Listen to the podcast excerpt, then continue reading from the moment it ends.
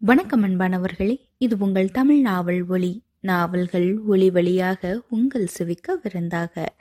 திரு. சு. சமுத்திரம் அவர்கள் எழுதிய தாழம்பூ இது ஒரு சமூக நாவல். அத்தியாயம் இரண்டு தாழம்பூ கண்ணாடி ஊசிகள் கால் செருப்பையும் துளைத்து பாதங்களில் குத்த சரோசா அந்த குண்டுங்குழி நிலத்தில் குதித்து எவருக்கும் சந்தேகம் வராதபடி வேக வேகமாக நடந்து இரண்டாவது குறுக்கு தெருவின் விளிம்பை மிதித்த போது தொப்பென்று சத்தம் கேட்டது.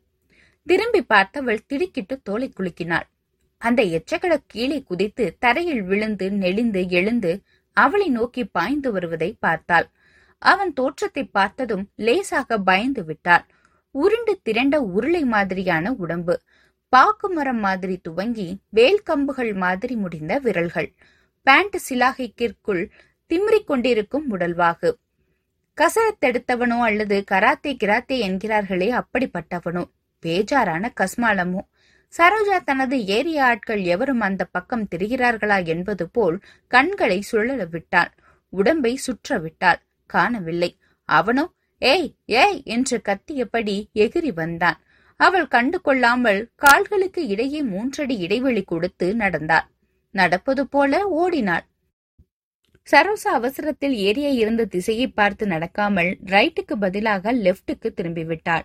ஆனால் அது ஒரு முட்டுச்சந்து இரண்டு பக்கமும் நெருக்கமான வீடுகளாலும் இறுதியில் அந்த இரண்டு பக்கங்களையும் இணைப்பது போல் மூன்று வீடுகளை வரிசையாய் கொண்டு மேற்கொண்டு போக முடியாமல் முட்டி போன தெரு. சரோசா வலது கை கோணிப்பையை இடது கைக்கு மாற்றிக்கொண்டு யோசித்தார் அந்த பக்கம் ஜம்ப் பண்ண முடியாது. போதாத குறைக்கு நடு வீட்டுக்கு முன்னால ஸ்டூல் போட்டு ஒரு கூர்க்கா உட்கார்ந்திருக்கான் அவள் திரும்பி நடந்தாள். இளங்கோவை நோக்கி எதுவும் நடக்காதது போல் ஓரங்கட்டி நடந்தாள். கீழே கிடந்த ஒரு பேட்டரி செல்லை பொறுக்கி கோணிக்குள் போட்டுக்கொண்டு பாவலா செய்தபடி அவனை பார்க்காதது போல் பார்த்து நடக்காதது போல் நடந்தாள். அவள் குறுக்கு தெருவின் தெற்கு பக்கமாக திரும்ப போன போது அவன் அவள் முன்னால் போய் இரண்டு கைகளையும் சிலந்தி கால்கள் மாதிரி குவித்து கொண்டு நின்றான். அவள் பிறருக்கு கேட்காத அதே சமயம் அவனுக்கு கேட்கும் வகையில் கிசுகிசுப்பான குரலில் வழிய விட சாரே எச்சக்கலைன்னு சொல்லிட்டு? இப்ப சாரா போடுற? உன்னை விட மாட்டேன் என்ன சாரே வம்பு பண்ற? உன்னை எதுக்கு நான் அப்படி சொல்லணும்? நீ அடையாளம் தெரியாம பேசுறேன்னு நினைக்கிறேன். உன்னை எதுக்கு நான் திட்டணும்? நீ என் மாமாவா மச்சானா இல்ல எதிரியா? யாரும் இல்ல. நீ அடிச்சு போட்டுட்டு வந்திருக்கியே அவங்களோட மகன். உன்னை போலீஸ்ல ஒப்படைக்க போற சமூக தொண்டன். சரோசா அவனை நேருக்கு நேராய் பார்த்தாள். தோற்றத்தில் வஸ்தாதுதான். ஆனால் தோரணையை பார்த்தால் ஒரு கொயந்த. டபாய் சுடலாம். அவள் இப்போது நாலு பேருக்கு கேட்கும் வகையில் சத்தம் போட்டாள். யோ பட்ட பகல்ல ஒரு வயசு பொண்ணுகிட்ட வாழாற்றியா தோ பாரு என்ன தொட்ட அப்புறம் அவனை தெரியும் உனக்கு என்றார் இருவரும் சடுகுடு ஆடுவது போல் ஒருவரை ஒருவர் ஆழம் பார்த்தார்கள். அவள் அவன் கைக்கு அப்பால் நடக்கப் போன போது அவன் கரங்கள் அனுமார் வாளாய் நீள்வது போல் தோன்றியது. உடனே அவள் டாய் டாய் என்று தெருவாருக்கு கேட்காமல் அவனுக்கு மட்டும் கேட்கும் சின்ன குரலில் பேட்டைத்தனமாக உருமினாள். அவனும் முகத்தில் எந்த சலனத்தையும் காட்டாமல் அம்மாவுக்கு மட்டுமே கட்டுப்பட்ட கர்மயோகி போல் சரோசா அசைந்த விகிதாசரத்திற்கு எதிர் விகிதாசரத்தில் அல்லாடி கொண்டிருந்தான். இதனால் சரோசாவும் ஒரு அசைக்க முடியாத முடிவுக்கு வரவேண்டியதாயிற்று.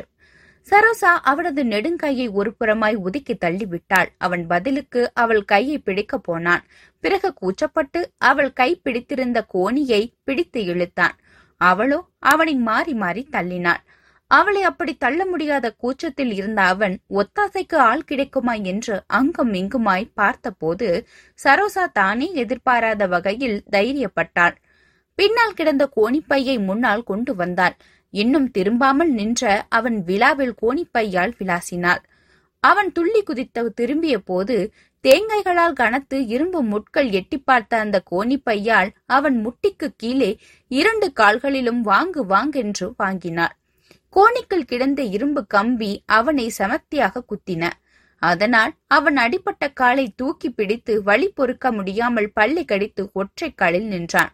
அவளோ அவனை இந்த அடி போதுமா? இன்னும் கொஞ்சம் வேணுமா? என்பது போல் பார்த்துவிட்டு தனது ஏரியா திசையை நோக்கி புலிப்பாய்ச்சலில் நடந்தான் இளங்கோ திணறி போனான்.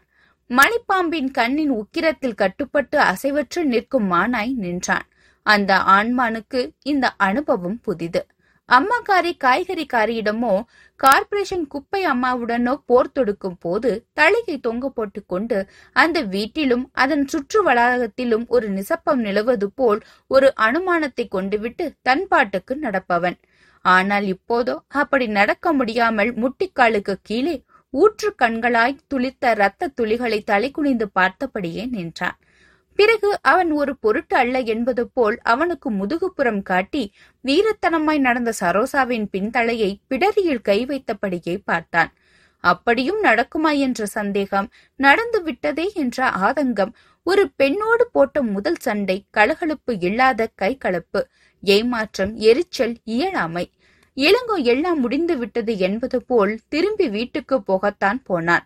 அதற்குள் அந்த முனையில் இருந்து நிதானமாக வந்த ஒரு பத்து பாத்திரமா? இன்னும் முடியவில்லை என்பது போல ஒப்பாரி போடாத குறையாக நடந்து முடிந்த விவகாரத்தில் அதிரடி வர்ணை கொடுத்தாள் அடி பாவி ஒரு ஆம்பளைய இப்படியா அடிச்சு போட்டுட்டு போற? நடு ரோட்ல ஒரு அரியா பையனை நாய் மாதிரி அடிச்சு போட்டுட்டு போறியடி பாவி. ஆம்பளைய கை நீட்டலாமாடி? என்ன தனாவட்டா நடக்கிறா? என்ன பிள்ளையாண்டாண்டா நீ? என்ன ஆம்பளை நீ? இளங்கோ அடி கொடுத்த வழியை விட அவள் கொடுத்த வழியில் அல்லாடினான். போதாத குறைக்கு ஜன்னல்கள் வழியாக எல்லோரும் அவனை ஏளனமாய் பார்ப்பது போல் இருந்தது. இப்போது அவளை பார்த்து ஓடினான் அவளுக்கு முன்னால் எதிர் திசையில் வந்த பேன்ஸ்லாக் பேரொளிகளின் காதுகளில் விழும்படி கத்தினான். அதோ போறாளே அவ திருடி பொம்பளை ரவுடி பிடிங்க சார் பிடிங்க என்றான். பேன்ஸ்லாக் பேரொளிகளும் அவளை பிடிக்கப் போவது போல் கடிகார கைகளை செங்குத்தாக நீட்டி முன் கைகளை மேலே தூக்கிக் கொண்டு குவித்து சாலையை அடைப்பது போல் வழிமறித்தார்கள். உடனே சரோசா சர்வ சாதாரணமாக கோணி பையுக்குள் கைவிட்டு இரும்பு தடியை எடுத்து வலது கையில் பிடித்து தோளுக்கு மேல் உயர்த்தி தன் பாட்டுக்கு நடப்பது போல் நடந்தாள். சாலை மறியல்காரர்கள் அவளுக்கு பயபக்தியுடன் வழிவிட்டார்கள். பிடிங்க பிடிங்க என்று குரல் கொடுத்து ஓடி வருபவனை எரிச்சலோடு பார்த்தபடி நடையை தொடர்ந்தார்கள். இதற்குள் ஒரு திட்டில் போய் நின்று திரும்பி பார்த்தாள் சரோசா. அவனை பார்த்து டாடா என்று காட்டிவிட்டு கார்ப்பரேஷன் மைதானத்துக்குள் நுழைந்து அதற்கு அப்பால் உள்ள கட்டட குவியலுக்குள் மறைந்து கொண்டிருந்தாள். முட்கம்பிகள் பேண்டை துவாரங்களாக்கி அவற்றில் ரத்த துளிகளை மேலோங்க செய்த போது இளங்கோ அப்படியே திகைத்து நின்றான். பின்னால் கடமுடா சத்தம் கேட்டு திரும்பி பார்த்தான். ஒரு ஆட்டோ ரிக்ஷாவில் இரண்டு சிகப்பு துப்பிகளும் அவன் அம்மாவும் வந்து கொண்டிருந்தார்கள். அந்த ஆட்டோவை வழிமறித்து பத்து பாத்திரக்காரி ஏதேதோ பேசிக் கொண்டிருந்தாள். ஆட்டோ ரிக்ஷாவும் அவனும் பாதி பாதி வழியில் சந்தித்துக் கொண்டார்கள்.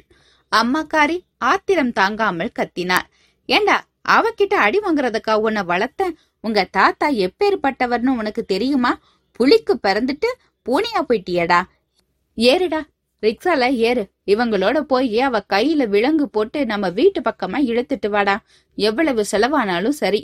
கடைசி வார்த்தையில் ருசி கண்ட கான்ஸ்டபிள்கள் அவனை ஏற சொல்லி முகத்தை ஏற்ற இறக்கமாக ஆட்டினார்கள். அம்மாக்காரி இறங்கிக் கொண்டாள். இளங்கோ ஏறிக்கொண்டான். ஆட்டோ பறந்தது. ஆள் எப்படி இருப்பாள்? அழகா இருப்பாள். இந்த வயசுல உங்களுக்கு கிழவி கூட அழகாத்தான் தெரியும். நாங்க அத கேக்கல. அங்க அடையாளம் எப்படி? உருண்ட முகம் லேசா ஒரு தூக்கலான பல்லு கழுத்துல ஒரு மச்சம் தாவணி தொடாத பாவடை பேச்சு ரவுடி மாதிரி ஆனா முகம் ஜெண்டில். கழுத்து பக்கம் ஒரு வெட்டு இருக்குமா? ஆமா சார் ஆமா. காவலர்கள் தங்களுக்குள் பேசிக் கொண்டார்கள் பரிபாஷையில்.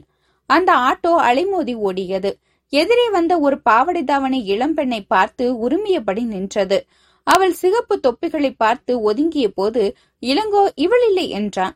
ஆட்டோ அவளை கடந்து ஒரு மல்டி பிளாட் கட்டிடம் வழியாக வந்து அங்கே நின்ற பெண் குவியலின் முன் நின்றது. இளங்கோவை இறக்கி விட்டார்கள். அவன் அவர்களை ஒட்டுமொத்தமாக பார்த்துவிட்டு இல்லை இல்லை என்று சொன்னபடியே ஆட்டோவில் மீண்டும் ஏறிக்கொண்டான்.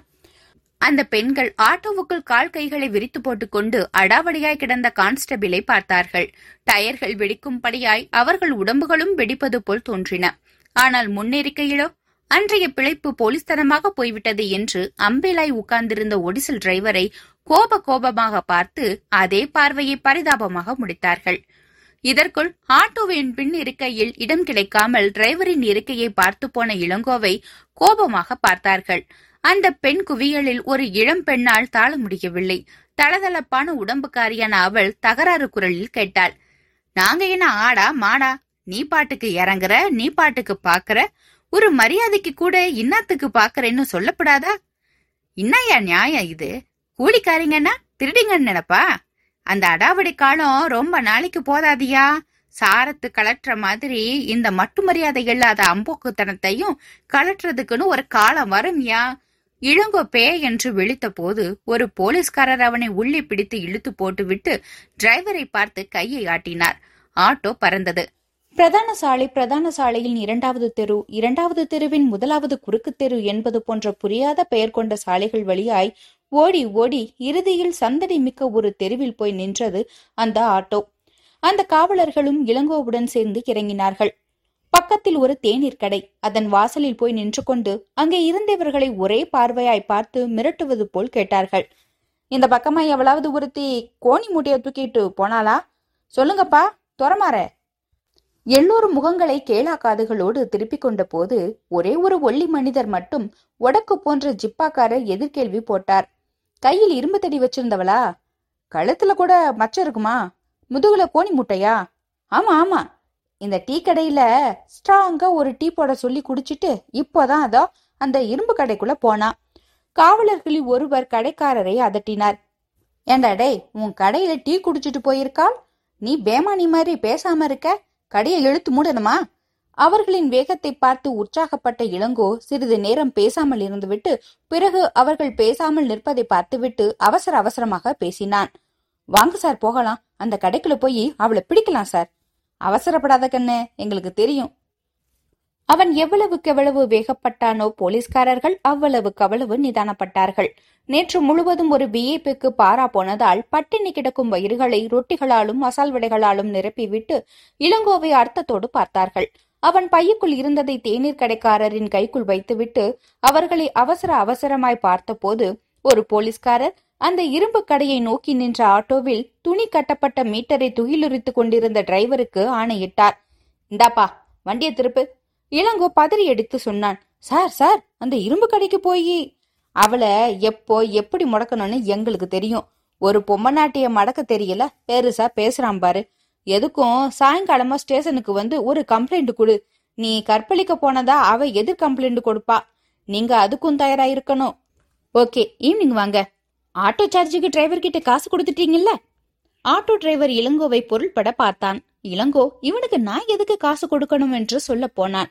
பிறகு கற்பழிப்பு பலாத்காரம் போன்ற பயங்கரவாத வார்த்தைகளை வீசி போட்ட காவலர்கள் உருட்டிய கண்களையும் பார்த்தான். ஓசைப்படாமல் பேண்ட் பையுக்குள் துளாவி மூன்று பத்து ரூபாய் நோட்டுகளை வலது கையின் முகப்பிரலுக்கு கொண்டு வந்து டிரைவரிடம் நீட்ட போன போது ஒரு காவலர் அதை பறித்து கொண்டார். உடனடியாக அந்த ஆட்டோ இளங்கோ இல்லாமலே இரும்பு கடைக்கு எதிர் திசையில் அந்த கடைக்கு பயந்து ஓடுவது போல் ஓடியது. தேநீர் கடைக்குள் இருந்த அந்த ஒல்லி ஜிப்பாக்காரர் இப்போது உறக்க பேசினார்.